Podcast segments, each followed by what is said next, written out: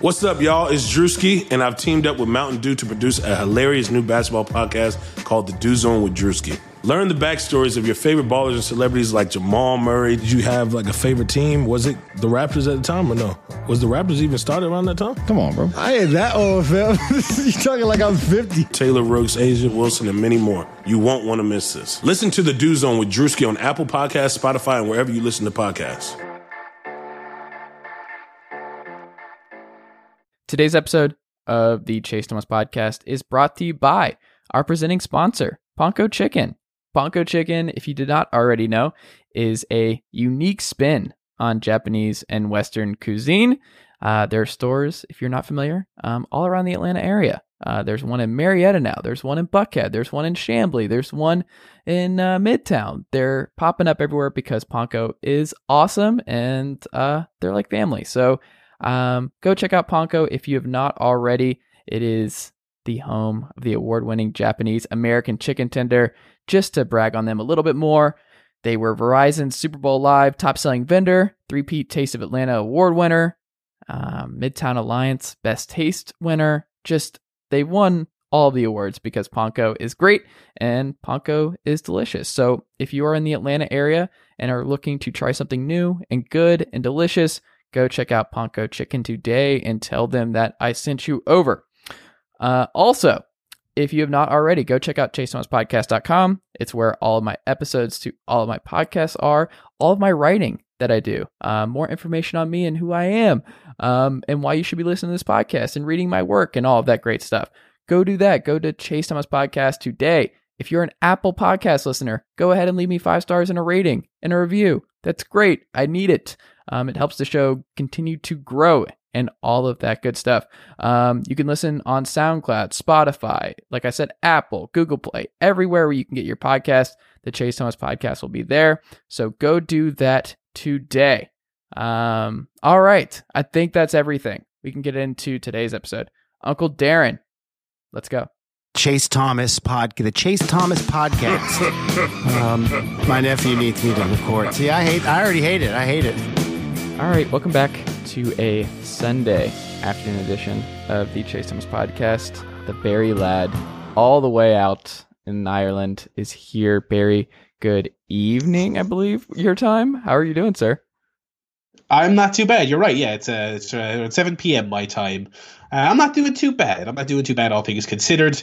It's a nice, you know, it's a very nice kind of kind of summery evening here. Uh, so I've been out for my uh, my government approved walk within a certain distance of my of my place. So uh, I'm I'm feeling pretty good. Government? Uh, wait, do you actually have like a certain amount of distance that you can walk during? The yes, lockdown? yeah.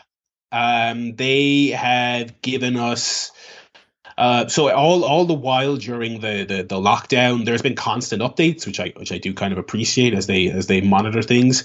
And we're in kind of we're still in our kind of most severe uh, state of lockdown. And basically, it's kind of like um, you know no essential trips, but you can leave your house to kind of get you know a daily exercise, which I'm trying to do. Um, but it has to be within two kilometers of where you live. Um, Hmm. So uh, you can, you know, you can go for. A, I I mean, I'm lucky. I live very, very central in, in Limerick. That's the city in the in the south of Ireland that I live in. Uh, I live by the river, and I got lots of nice scenery where I'm from, so I can go for a walk and I can get my run in. But um, I, you know, now the the instances of people being stopped by our, by our police force and say, "Hey, what are you doing here?" is, is very very low. But um, they do have those rules in place, so you know, it's it's like not strictly enforced, like people getting arrested in the streets, but it's something I I take heed of. So uh, yeah, I've been I've been stay I've been a good boy and stayed within my uh, my uh, my uh, radius of my apartment. What is the coolest thing about Limerick that most people have no idea? Oh, that is a really good question. Um, let me see here. A really cool thing about uh, well, uh, Becky Lynch is from Limerick. Uh, which which I think a lot of people don't know. I remember when when she was going in to the main event of WrestleMania, she got like a decent amount of of local press, so much so that some people at work were asking me like, "Hey, like who don't know wrestling obviously, but they know I like wrestling," and they were like, "Hey, is is is like this a big deal. I was like, yeah, it's a big deal. You know, it's it's it's anyone main eventing WrestleMania is big, and she's the first woman to do it, and she's probably going to win, and all this other stuff. Um, so she, uh, uh, you know, so she is is from here. Now it's one of those things where I think she was born here, and I think she grew up here, uh, you know, early in her life, but she's kind of been born and uh, not born, but she was uh, uh, quickly moved to Dublin and, and and all this other stuff and traveled the world. So she's not like you know I, I don't know how often she talks about it, but she is from here. Uh, a couple of other celebrities. We got uh, Ruth Negga from Preacher, uh, who's also like Oscar nominated for like Loving and stuff. You know, we got a decent uh, uh, celebrity contingent here.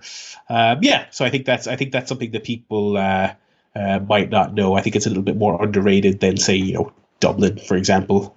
Where's the coolest place to go in Limerick? Oh, probably there's a oh, a place I really really miss right now. Um, there is a place called the Locke Bar, which is kind of uh, so the biggest uh, river in Ireland goes through uh, Limerick. That's why it's one of the biggest kind of cities uh, uh, in Ireland. It's founded on the on this river, and there's a really cool place called the Locke Bar, and it's just right on the the the the riverfront, and it is when the when the, the weather is good, it's often very very very busy because it's a very notorious and popular place in, in, the city, and it's just a great place. They have tons of outside uh, seating, so you can just sit there in the sun with your drink by the riverside, uh, and there's a always a great mix of people there because they often have traditional Irish music. So you get tourists in, you get locals in, you get all kinds of people in, uh, and God, I miss it a lot because the weather is starting to improve, uh, and all our all our pubs and bars are completely uh, shut down at the moment. But uh, it is really fantastic. If if anyone's ever in the area visiting, uh, if you can come during the summer months, that is definitely a place to go and get a a, a real deal slice of the culture. I, I thought you were about to say a, a good pint. Just go full Seamus. Um, oh no, absolutely. You you totally can. I mean, it's it's a. Uh, I mean, that is as much of it as much as it is kind of a cliche. I mean, Irish people do take like uh, you know pint pulling seriously. They do, you know, and and I think Limerick in general is, is pretty good. Uh, the the bars are of a good quality. So if you do want a Guinness, uh, the Locke are, are of a good standard. So you can go there and, and get the, the real deal there. Is that a thing that Americans do a lot when they find out that you're from Ireland, or they just they ask about the drinking? Is that the first thing? Is that what they always ask about? A kind of, yeah, but it's it's one of those things where it's like you, you might think of it as like a stereotype, but uh, to me, it's like it, it's accurate. Like it is a huge part of what we do, and and I, I don't think we were like ashamed of it. Um, when I went over for WrestleMania weekend there a couple years ago uh, in Texas, a guy at the bar did overhear me ordering and he wanted to talk to me about Ireland and drinking and he bought me a drink and I was like, Hey yeah, go nuts, buddy, if you want. That's that's fine by me.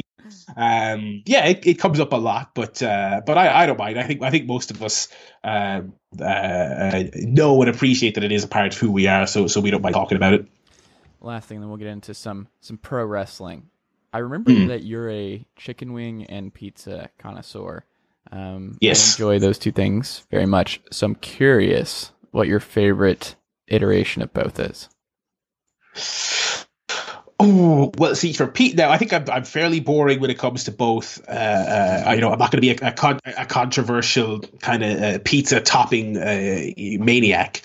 Um, you know, I like a, I like a meat pizza, you know, pepperoni, bacon, stuff like that. Uh, one thing I do really really like lately, and I notice a lot of people over here are kind of some people love it, some people are resistant to it, but a um, a, a I'm not sure how how prevalent these are but like a doner kebabs over there. Are you guys at least familiar with what those are? I have no idea what that is.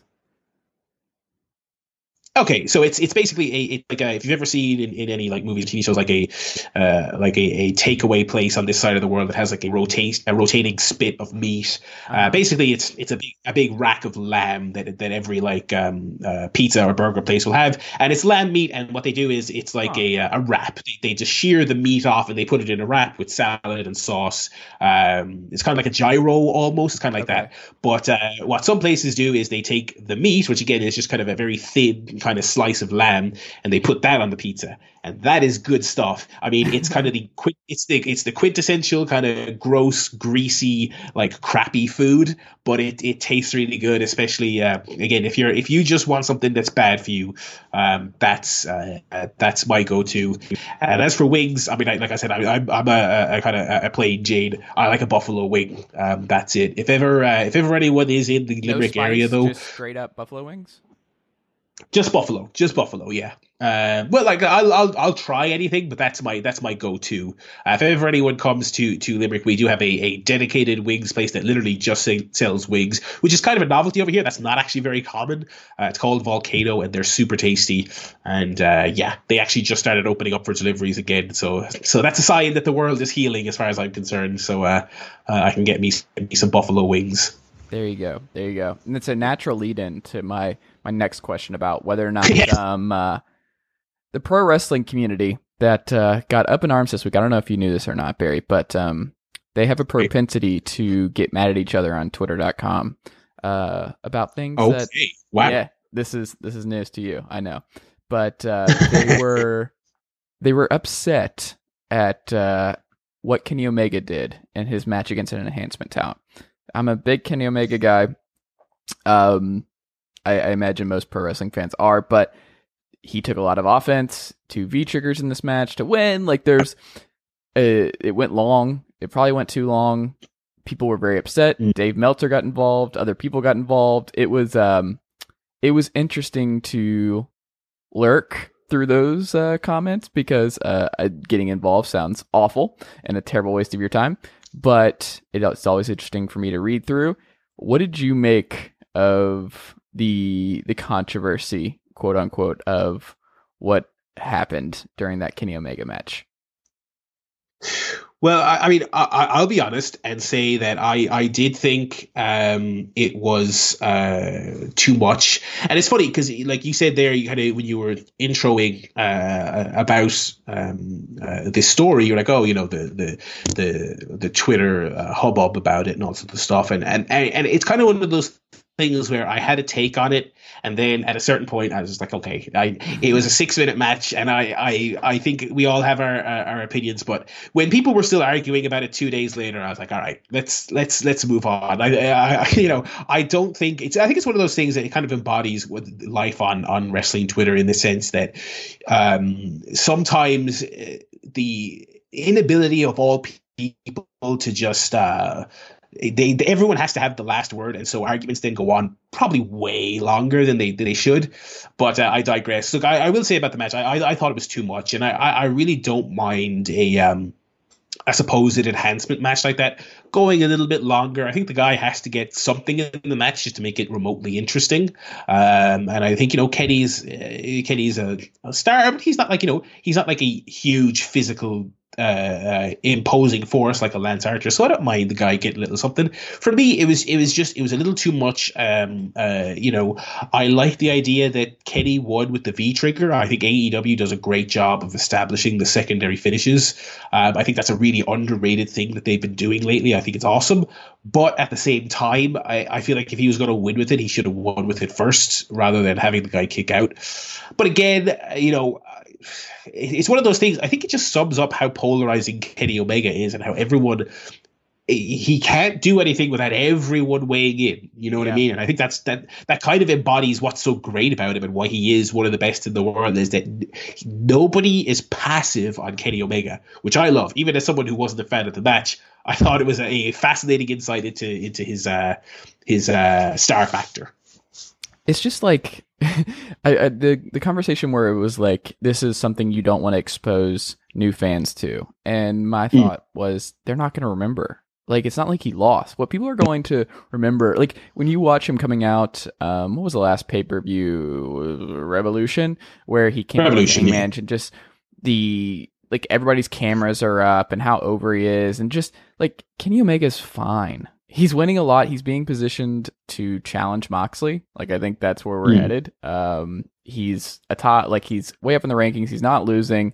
He's I, if the worst thing Kenny Omega is doing on uh, AEW right now is giving enhancement talent a little too much um, offense, I think things are fine. Like the idea that this stuff matters, and that's like one of the things that I think sports fans in general have to be really careful of falling to this trap of like the recency bias, where we think that this thing that's happening right now is going to change course of everything that's happening from here on out. And I don't think that's often the case. I don't think uh, little things like that matter. It matters more what happens long term. Like, no, it, it never mattered that Sheamus beat Daniel Bryan in a few seconds at WrestleMania. Like, Daniel Bryan still became the biggest star in the company. Like, just let things breathe Right. is my whole thing. Is just let things breathe. Like we can disagree with the decisions and we can disagree with um, whether or not it was the right thing, but like it's gonna be fine. Kenny Omega's not hurt by this. It's okay. There was no one at home who watched that and go, "Wow, can't take that guy serious anymore. I'm not watching AEW Right. ever again." Like I don't think that person exists. No, and like you said, I mean, the uh, at the start there, and how there's this this kind of argument that oh, you know, um, uh, what will casual fans think? Because like I, I don't think casual fans were watching AEW to begin with, Sure. and if they were, it doesn't statistically, it really doesn't seem like they're watching during this whole situation. So I think I think you can sum up the argument by, by saying who's going to remember. I think that is I think that is ultimately the, the fairest way. To, to look at it. Or Lance Archer? Who do you who do you like more? Because I can't believe like I'm not a big squash guy, and I enjoy watching both of them beat up other people. Um, I I can't decide. I can't believe I like Wardlow. Like he was one of those where I was like, eh, I feel like there's no way this guy's good. I, I there's no way he's gonna be green, and I enjoy them both. Who do you enjoy more? Yeah, like I, I remember when they aired that very first vignette for Wardlow. I was like, eh, this guy kind of he kind of looks like a guy from a different era. He kind of looks like Some Mason Ryan someone, yeah, like a like a mid to late two thousands guy that WWE would bring up from like he'd spend like a month in developmental and then Vince would see him and bring him up and it'd be too soon and then he'd disappear. Uh, now apparently when he when he because so when he debuted and he had that cage match with Cody, I was I there like, this person. guy that match that match kicked ass. I was Right. like I was like I was like, this guy is really good, and I never heard of him. And I asked around, a few people were like, yeah, he's he's for whatever reason he never blew up on the Indies, but people who'd seen him previous to that match were like, no, he's good. He's he's a really good prospect, and and um and yeah, so I've been really pleasantly surprised. I thought in that match, which was like a real match, I thought it was good, but yeah, his squashes have been really really entertaining. Um, but to me, I mean, uh, he has a lot of ground to make up on Archer, who is who is just awesome. Um, I. I was really enjoying Archer in, in New Japan. I, I, I thought his G1 run last year was awesome. But I, I- think you kind of had to look at the forest for the trees and say, for whatever reason, I just did not get the vibe that New Japan was going to really, really, really push him. Uh, and so I think this was a, a super smart decision. And uh, yeah, I think he's I think he's the guy to beat in terms of squash matches right now. I mean, that Marko Stunt match was was awesome, but then he threw him into the crowd. I mean, that was so great. Um, yeah, high, high, high hopes for for both those guys, but Lance Archer in particular, I am uh, I'm very high on him uh, to say the least. Who do you think should win the TNT tournament? Ooh, I my gut when they announced that was uh, was Cody because I was thinking if they want this to be a uh, to be a almost world title level belt, the equivalent of say the Intercontinental belt when or or the US heavyweight title way way back when. They should put it on Cody because he's a world title level guy who can't go for the world title. It just makes sense. But but now that they've, I, I it feels to me like the the final is going to be Cody and, and Archer. I think that just makes the most sense because they've they've built that match up. I, I, I kind of feel like Archer shouldn't be losing this early, so uh, I I I would really enjoy seeing Archer win it, and then I, I I'm really simplistic when it comes to titles. I like to see them won, and then I like to see them dependent for long, long periods of time. So I wouldn't hate if Cody won, but I would really, really like to see Archer win and just be unstoppable with that belt. Maybe for like it doesn't have to be a full year, but for like almost a year until such a time as maybe you build Cody back up to a rematch. I think that would be awesome. Um, so I, I I would say I would say Archer should uh, would, would be the wise pick there. Interesting. I don't think you can go wrong with either of those two options. Uh, my first thought when this started um, was PAC. I feel like if there was someone who could really use momentum right now, um, I think the Death Triangle stuff is cool. Um, I I just his whole character is I don't care. I'm just going to be awesome, and I think Yeah. If you want to create your own ROH pure title type deal, um, this is Mm. the kind of guy you started off with, where he's just going to wrestle on TNT every week, and he's just going to be a workhorse. Like I think that would be a good way to like reinsert Pac's wrestling dominance in that I, I think he has the most to win with that where he he's obviously not going to be in the world title feud or any of those kind of things for the foreseeable future but if you gave him something like this to do where he just has kick-ass matches with everybody every week i think that would serve him really well and give him something to do that would fit his character i would have gone the PAC route Yeah, I think that's a great choice. I mean, he's he's so awesome. I mean, it's like I think it's weird because I feel like everyone knows he's great, but he Mhm. still feels underrated. Do you know what I mean? Like I, I I feel like he's still kind of slept on, but totally. I mean, I I. I assume he would have at least been involved if we were in normal circumstances and AEW had their full roster, um, because obviously he's he's not involved at the, at the moment. yeah But uh, he would be great, and, and again, you know, uh, they've got they've got uh, a, a, a confirmed three years of, of dynamite left, which is always great. So I I, I totally see him uh, getting it down the line, and yeah, be the guy. Absolutely, opener every single week. Give him twenty minutes, he'll defend against everyone. It doesn't matter if it's a an outsider or a mid carder or even an enhancement guy. Give him twenty minutes, he'll have a great match. He's so so smart. He's he's the perfect combination of smart and athletic. Uh, that I yeah I I think that'd be a great great pick. Um, something I wrote down in my notes uh, watching pro wrestling this week that I wanted to get your take on is uh, Damian Priest has my favorite voice in professional wrestling. Him- his uh, vignette or he was doing with he made a lot of sense with Keith Lee and going back through who he's defended against and actually enjoy that feud. But um, Damian Priest has the best voice in pro wrestling and he should be protected at all costs. Am I am I crazy for that take? Have you listened to him talk?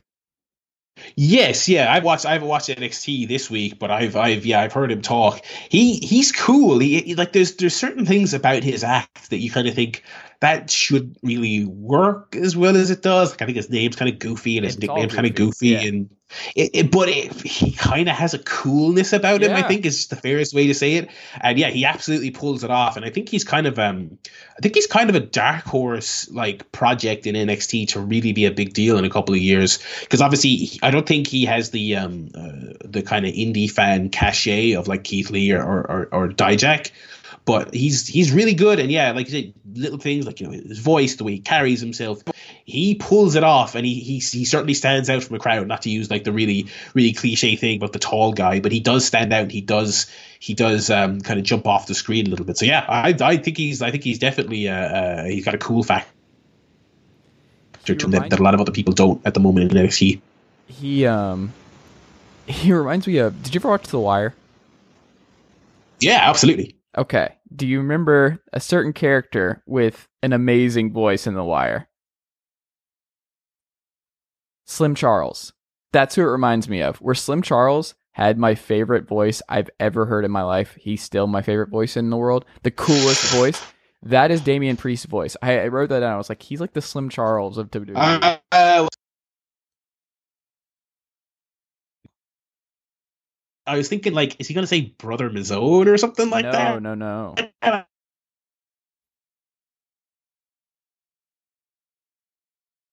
That I was too many comparisons to Slim Charles in recent memory, so uh, that's that's a, that's a good comparison. There we go.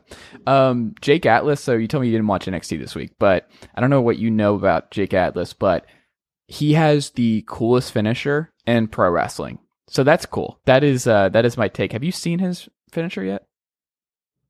Yeah, I'd, I'd seen uh, Jake Atlas a, a, a little bit here and there before before he signed. He's, so is he doing the uh, the cartwheel GDT yes, thing? he is.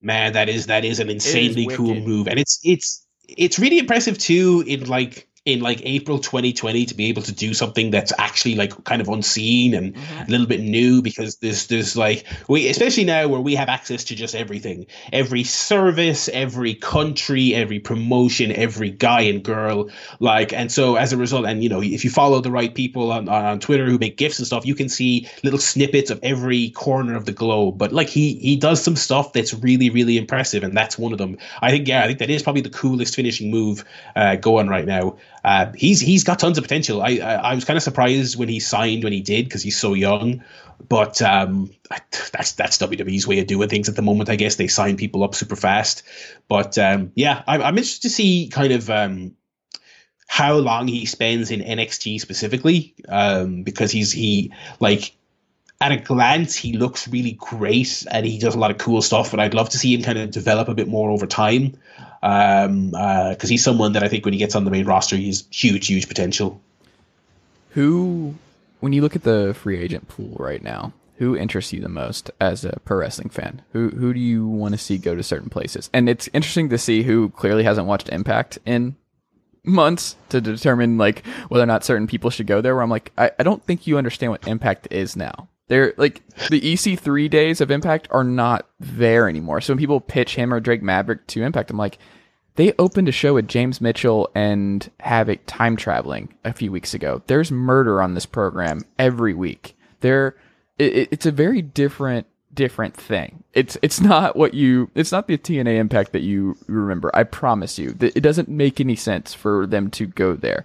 Um, AEW makes a lot more sense. Um, maybe even ROH makes more sense, but like that doesn't make any sense. Um, who for you makes sense, and where would you like to see them?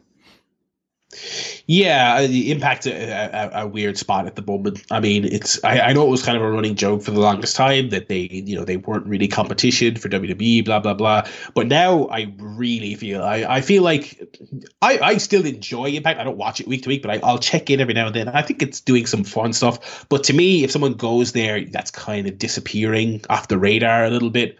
Um, so no, no, and he like he's and I haven't even seen any Chris Bey. I'd heard his name a lot, and then he went to Impact. I was like, okay, well, like I guess I'm not going to be seeing that guy anytime soon. Maybe if I, too. yeah, yeah, right. And that was and that was an interesting one um, because of her whole you know situation. She was kind of gone, and then she came back. And but anyway, um, like I watch a lot of MLW, and it's weird because really? like Oh yeah, I really dig MLW. I think it's uh, uh, uh, super. But the funny thing is, I wouldn't really say, oh, I think people should go there because history has kind of shown that like people who are quote unquote signed to MLW, it doesn't seem like it takes a whole lot for them to just go elsewhere. So in a way, I kind of consider a lot of people on that show to be free agents. Um, uh, and there's like some people there, like I think Mance Warner is just so so entertaining. He's so charismatic. Uh, that he's a guy who has a lot of upside, but I don't know necessarily if any of the big companies would would get it per se. I feel like NXT would be a, a would be a, a, not not a good mix for him. Uh, AEW, while I feel like they get people's characters a bit better than WWE, I still feel like he wouldn't be great there necessarily. So in a weird way, I feel like Impact would be a good move, but then again, as to say, I, that feels almost lateral. He, he's already in MLW, so to go to Impact is kind of staying on the same tier. But he's just as someone I just enjoy watching. I think he's really awesome. Um, who else is there? Again, uh, someone who I'm kind of surprised I only see in MLW is Jacob Fatu, who's obviously a member of the the Fatu wrestling family. Mm-hmm. That guy is absolutely awesome. I mean, he's it's kind of a lazy comparison, but he reminds me so much of like Umaga at his peak. But he's even more athletic than Umaga. I mean, this guy is like a freak. He really is. Um, just he's he's huge, he's intimidating, but he has the, this incredible agility, and he strikes me as someone that if NXT picked him up, they could just print cash with this guy because he could I can picture in my head him doing the the, the all action takeover main event style uh, with an Adam Cole or, or or like a Kyle O'Reilly or guys like that. Um, so he's really really entertaining. Um, and then I think uh, I, am kind of lucky in the sense that I feel like the Irish wrestling scene, uh, which obviously is on kind of like you know hiatus at the moment, but I think we have a lot of really promising young wrestlers. I mean, if you go to some of the kind of tradie focused shows, there's people in their mid to late teens who are just showing so much promise. Um, uh, you know, uh, are you more than high. when you compete there? Uh, it's it's really not regulated here. There's really not um, uh, uh, uh, rules and regulations. So in in a lot of places, it's kind of something you sign up for as, as a teenager. Like if you look at a lot of the the, the, the guys in, in NXT, like Pete Dunne, Tyler Bates, stuff like that. I mean, those two guys. I mean, they're English, but they they've been they their training is they're like 12 13 or something like that um, i went to uh, i go to uh, wxw in germany uh, a couple times a year for uh, their big their big weekends and um, the first time I went in 2018, uh, they they did this um, a fan expo on Sunday morning, and it was just kind of a thing. You go in, you talk to the wrestlers, you buy some merch, and there's like presentations going on in the ring. And one of the presentations was the academy who trains all their wrestlers. They came out with a class of like 10 year olds. And I was like, I asked a buddy of mine who, who worked there. I was like, "Wow, ten year olds?" He's like, "Yeah." He's like, he's like in in you know in in here in, in Germany and specifically the town where the, the academy is based, it's it's kind of like taking your kids to, to a judo class or, or a taekwondo thing. It's like they go after school once a week and they they do roll. It was kind of cute, and it was like then the, the, the teachers were like, "All right, we're going to do some drills," and they were doing drop downs and and lock ups and all this other stuff. They weren't having like actual matches, but it's like yeah, it's kind of like an after school activity in certain parts of Europe. Um, but yeah, here in here in Ireland, it's like like I said, it's not regulated. So I, I, think most schools won't take you if you're younger than like 15, generally speaking.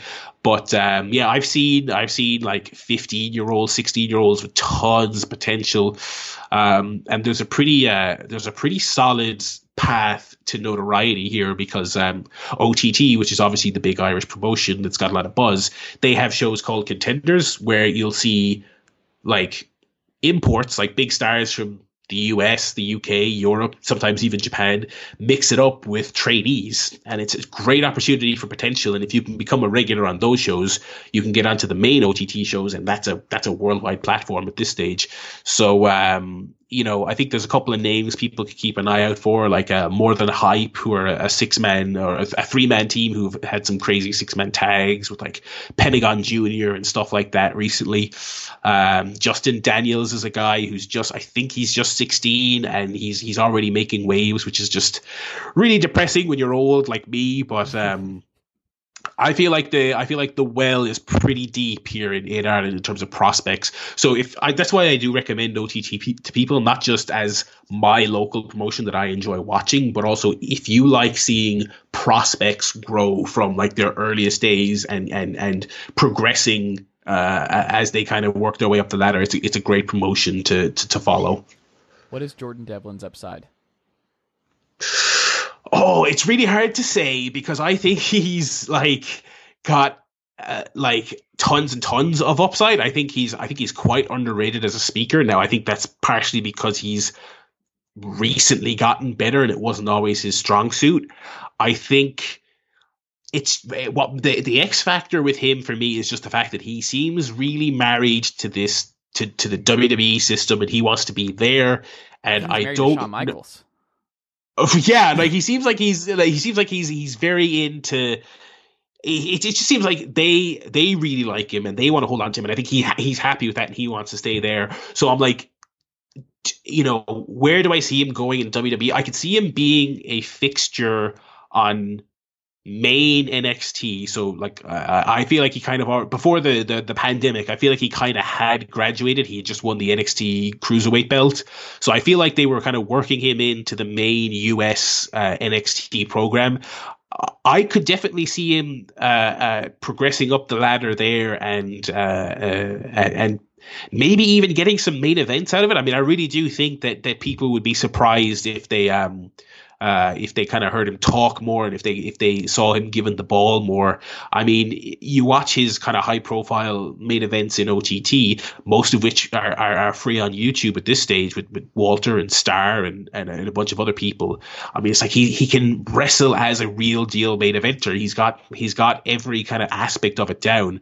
Um, and then you know if he becomes a fixture on NXT, the question becomes what about main roster? And that's kind of the point where I just kind of throw my hands up and say I have no idea how can you predict anymore, you know, who's going to succeed and who's not on the main roster. I feel like I just don't have a read this is kind of me. I don't really have a read on what WWE likes anymore. It's so hard to figure out based on who they do and don't push. Um, but I think he's tons of upside. I think I think he could at the very least be a regular on on main NXT, and he could be he could be a guy having killer matches on a takeover straight away when ta- when normal business resumes. I think he could be on those cards, killing it and and uh, working his way onto people's wrestler of the year lists. If you had to guess who has the better career long term, is it David Starr or Devlin? oh my god. Um, that is really tough um, because I do, I do see, you know, the as things are trending at the moment, it kind of seems like Starr you know, he seems like he's going to be this guy who's going to be independent for life and either by choice or because he kind of has to because he's kind of burned a lot of bridges. Uh, which is you know not not a bad thing necessarily. I think he's he's stuck to his guns on a lot, but at the same time, he has a great rep as an actual wrestler, and it's just it kind of oh, it's really hard to judge because. Really, yeah, for for real. I mean, like like I could actually totally see him being like a, an Austin Aries figure, where you know Aries he he pops up in Impact every now and then, or he he actually just I'm I'm again I'm a few months behind on my on my catch up, but um uh he just popped up in MLW last year, uh, uh you know, um, and Starr, you know, it's kind, it's like it's difficult. How do you rank that? Whereas like Devlin's prospects, you kind of you can kind of judge like, okay, he made it to NXT. That's great. Oh, he won this title. Okay, that's one career benchmark. Here's another one. Here's another one. Oh, he made it onto SmackDown. That's cool. Whereas uh, it's kind of like apples and oranges. Starr is going to have Starr is going to have to kind of basically keep doing what he's doing now, which is I'm going to be the journeyman wrestler and and I'm going to travel all over Europe and America uh, being the great match guy, um, and and that's that's um, that's a completely different path to Jordan. What I'm what I'm curious about is um, will Starr ever make a jump to Japan because that's something he hasn't done yet, and there's been rumors. I feel like for the last two straight Best of the Super Juniors that he often that didn't come to pass. Um, and uh, yeah, so I, my gut kind of says Devlin just because Devlin's going the more traditional. He's going the more traditional route. You know what I mean? To have a successful career. Um, but I I think they are both going to have incredibly fascinating careers, and um, what both of them will be doing in five years is going to be very interesting to see. Yeah, I um I don't know. I like Devlin a lot. I I wonder too where he's he's still only 30 but being in that incubator right now being like you, like he's just too ingrained in the WWE culture now where he's going to be a project for them where yeah. when Balor came in he he had a lot more gravitas. So like you could see maybe he does do the Becky Lynch thing where he just like the NXT stuff blows up and then he gets his moment and by the time he's 34 35 he's seasoned and he gets a real shot and we don't know what the professional wrestling landscape looks like. We don't know if vince is still running things in five years. We don't know how all that works because if uh, smackdown or raw is given full creative control to triple h and he signs off on everything three years from now like devlin's future prospects are completely different. Like if he has shawn michaels in his corner three years from now um, and he's 33 and he's had a lot more time to work in this capacity. Like you could see his ceiling changing. And I think that's what's interesting with certain guys like that, where we just, we don't know what the professional ran- landscape is going to look like, um, a few years down the line, but someone who could really help is somebody like Devlin, I think. Yeah, I think that's I think that's a great point. Yeah, it's because he, I think he kind of obvious he does have you know um, uh, support in that company, which is which is great to see. Um, like when you look at the list of people who've jumped from the UK brand to main NXT, it's a pretty small list. It's kind of just uh, uh, Dunne kind of Bate sometimes, but not really. Like he's not there full time. I, I can't tell if they like him or not yeah, right. It's it's it's weird. Like him, he, like he's he is. I mean, I love Devlin, but Bate is Bate is the prodigy. He is the guy who you know from his again, kind of like I was talking about with the young Irish guys. He was a he was a wrestler that when he was 17 years old, you heard from kind of the the British indie fans who kind of have their ear to the ground. They're like, "This guy, this guy is going to be the guy." And yeah, sometimes it seems like WWE realizes that, and other times it doesn't. But um, but yeah. So when you look at it, when you look at that, when you look at it in that sense, it's like you know Pete Dunne is now full time, and then everyone else is kind of sometimes. But the the number two guy who's on maybe this happened was was Devlin. So so you kind of think to yourself, like I'm very cynical about WWE, and I'm like, oh, they're not going to get it. They're not going to get it. But yeah, you, you you you like you said, if if things keep changing and and and let's say you know, let's say Vince is still around, but maybe he he kind of defers on SmackDown. Let's say SmackDown becomes the right. Triple H baby. I could absolutely see Devlin being on there and being a, a real player.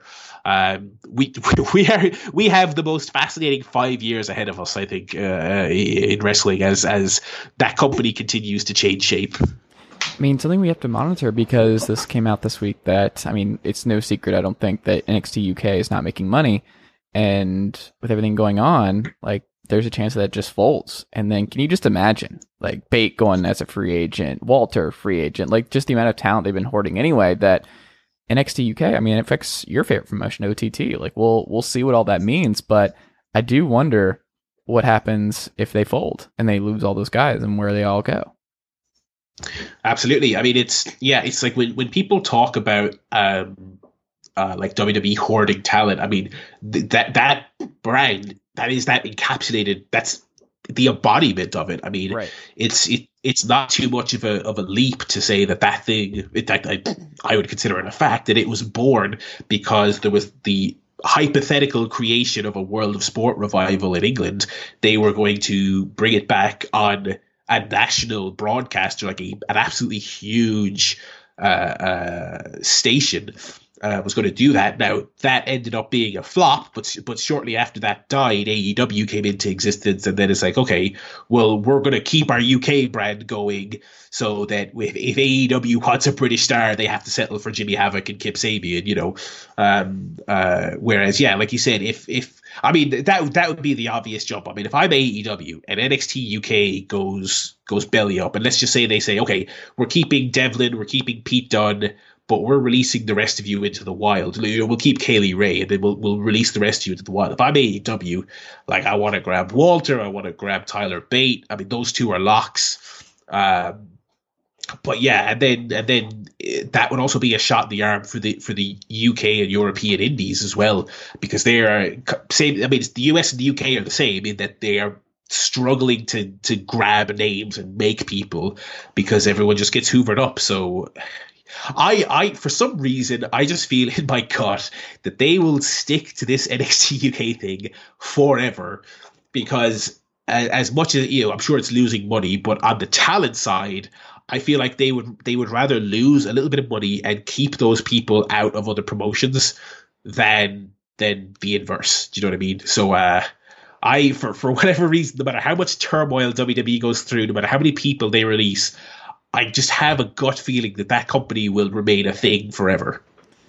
Yeah, um, I but it's just I don't know like how long this goes on, how much longer WWE bleeds money, how much longer this situation where they can't have fans goes. Like it's just it's really hard to forecast what all they do. I mean, we know NXT Japan's dead. Uh, they run after, which is good. Um, I'm very much against expansion, and I like having diversity um, across the board, and that includes my pro wrestling. So uh, the Walmart of pro wrestling not expanding uh, in Japan. It's a good thing for me. Um, still like the product. I just don't want you expanding and taking over their, a bunch of other promotions. Don't like it. Don't like the monopoly. Um, what is your favorite product moment? If you had to pick, like, which product show you enjoy watching the most right now, what is it? Um, you know, like I, I, mentioned it earlier, I think it's so underrated. I, I think MLW That's is just a blast show. to watch. Okay, I think so. Yeah, yeah. Now, now I'm I'm being a little bit unfair here because I'm a little bit behind, right? So I'm still catching up on stuff from last year.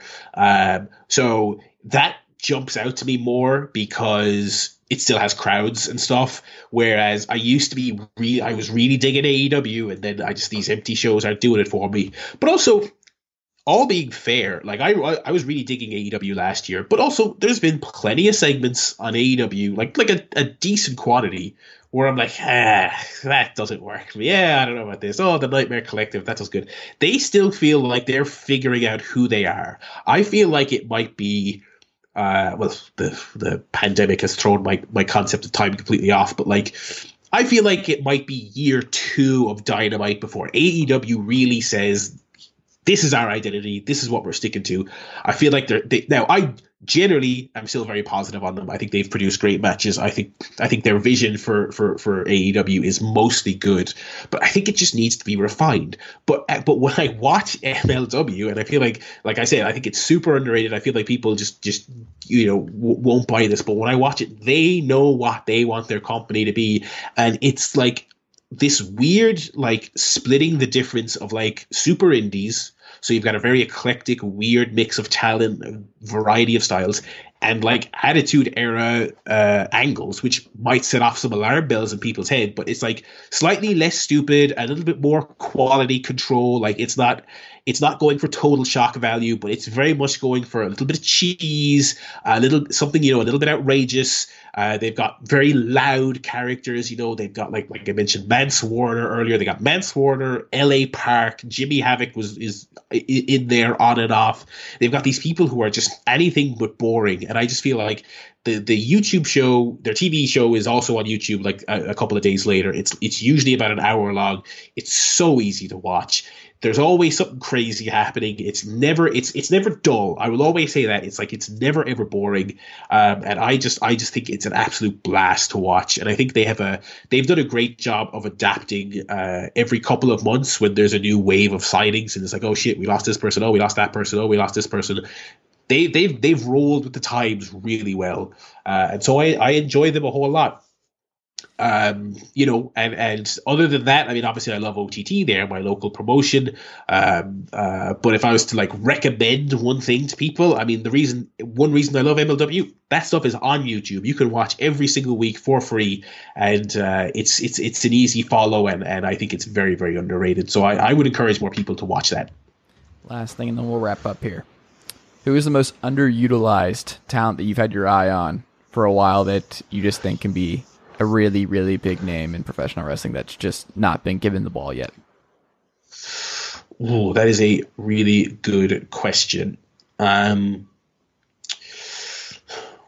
uh, so I said this when his when his name was in the news there recently. Um, I think that Rusev is perhaps the most the most dropped the ball WWE has ever done in about a decade. And I remember when, when I when I said that, like people were like, "Oh, you know, what about Cesaro? Who's incredible, obviously a tremendous wrestler, but like you know, Cesaro, you know, he's gotten chances here or there. I don't think I love Cesaro. I think he's very charismatic in a unique way, but I don't really see him as like main event charismatic in in that traditional sense.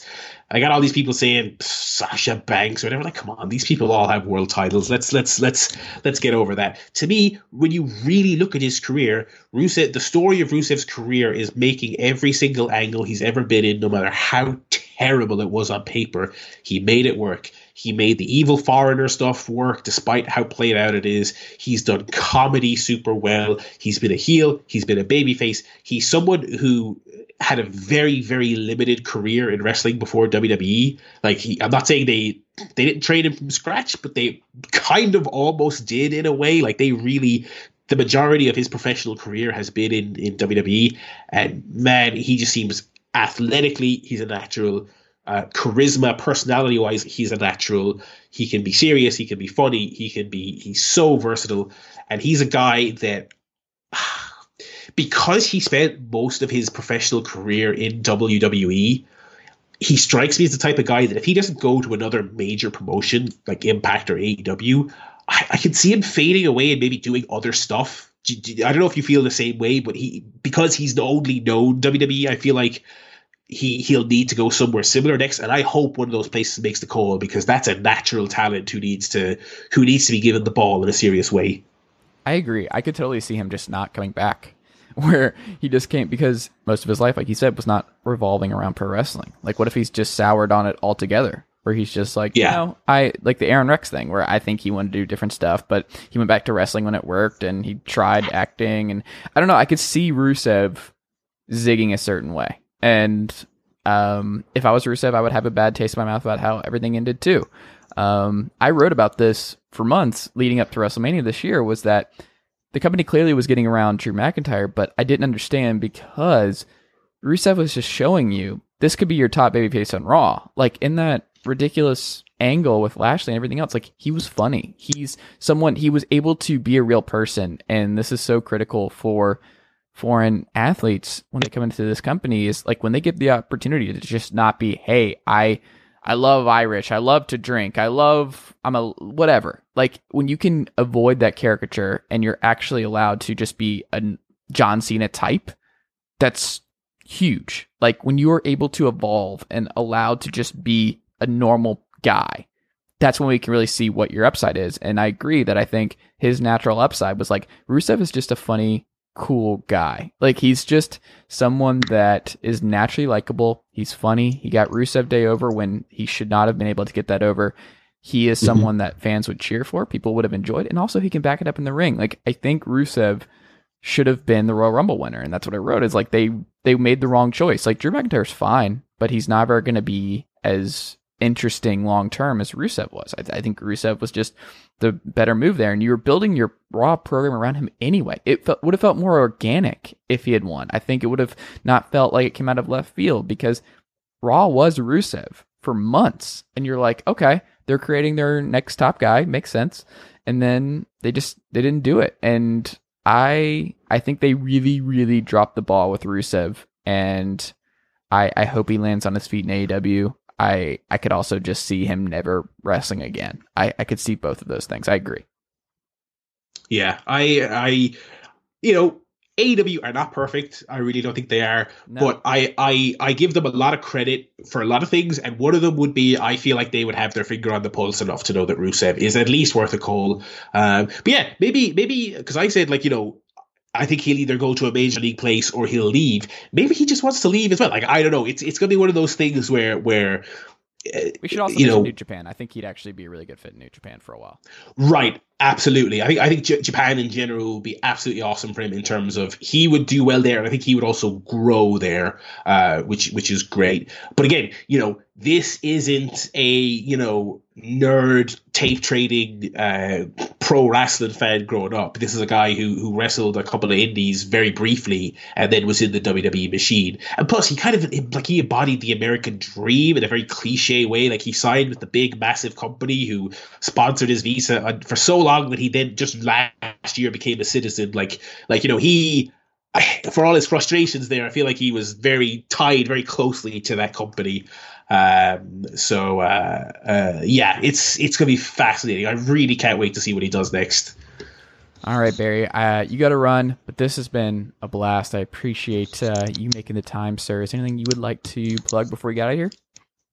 Uh, yeah, you know, I got a, a couple of, uh, of projects and, uh, bits and pieces. You can follow me on Twitter at the Barry Lad. That's where I'll, I'll, I'll always share whatever it is I'm working on uh, at any given time. TheBarryLad.com. I don't update that very often, but it's where I just blog various reviews or lists or whatever's on my mind at the given time. Uh, I'm jumping off in just a second to record another episode of Chair Shot Podcast, which is a kind of at this stage a tangential kind of wrestling show. We talk wrestling, movies, games, just me and my pals talking about whatever. And uh, you can also hear me on Journey Through Gorilla Island, which you can find on Twitter at Gorilla Island. And that's me and uh, some other friends of mine going from the very, very beginning through the history of PWG, which has been a blast. Um, so that's that's kind of in its infancy, but we've we've done uh, about twelve or thirteen shows at this stage and I'm really enjoyed that. But you can follow me at the Barry Lad for more info and all that. All right, go do that, Barry. Keep up the great work, sir, and stay safe. And you know, we'll have to talk uh, pro wrestling again soon. Let's not make it every five years we talk. Absolutely not. No, we'll have to do this again much, much sooner. I had a great time, and uh, sorry you have to dash because we could, we could. I'm sure there's probably a, a, whole lot of other topics we could we could chat about, but uh, uh, we'll absolutely do this again in the near future. All right, Barry. Thank you. T- take care. All right, that'll do it for today's episode of the Chase Thomas podcast. Thank you uh, to the wonderful guests for coming on today's show. Thank you uh, to my wonderful listeners for listening to today's episode. Uh, I greatly appreciate it. Um, if you like today's episode, leave a five star rating and a review on Apple. It would be great. Um, it helps the show continue to grow, and I would very much appreciate it. Uh, you can also support the show on Patreon by going to patreon.com slash chase Thomas Writer. Um, for as little as $5 a month, it helps the show keep the lights on. So that would be a great help to me as well. Uh, you can also follow me on Twitter at chase underscore Thomas. You could go to chasethomaspodcast.com, which has all of my stuff, all my episodes ever, um, links to everything that you need, um, and all of my writing that uh, I'm doing fairly often these days um, on the NFL, on NBA, on college football, on pro wrestling. I write about everything. I write a lot. Um, so go read me on that front. So if you're not tired of listening to me, you can also read me. Um, so that's awesome. But uh, I think that's enough self promotion from me for one episode. Uh, I hope you continue listening. That would be great. And uh, I will talk to you all again very soon. Thanks, guys.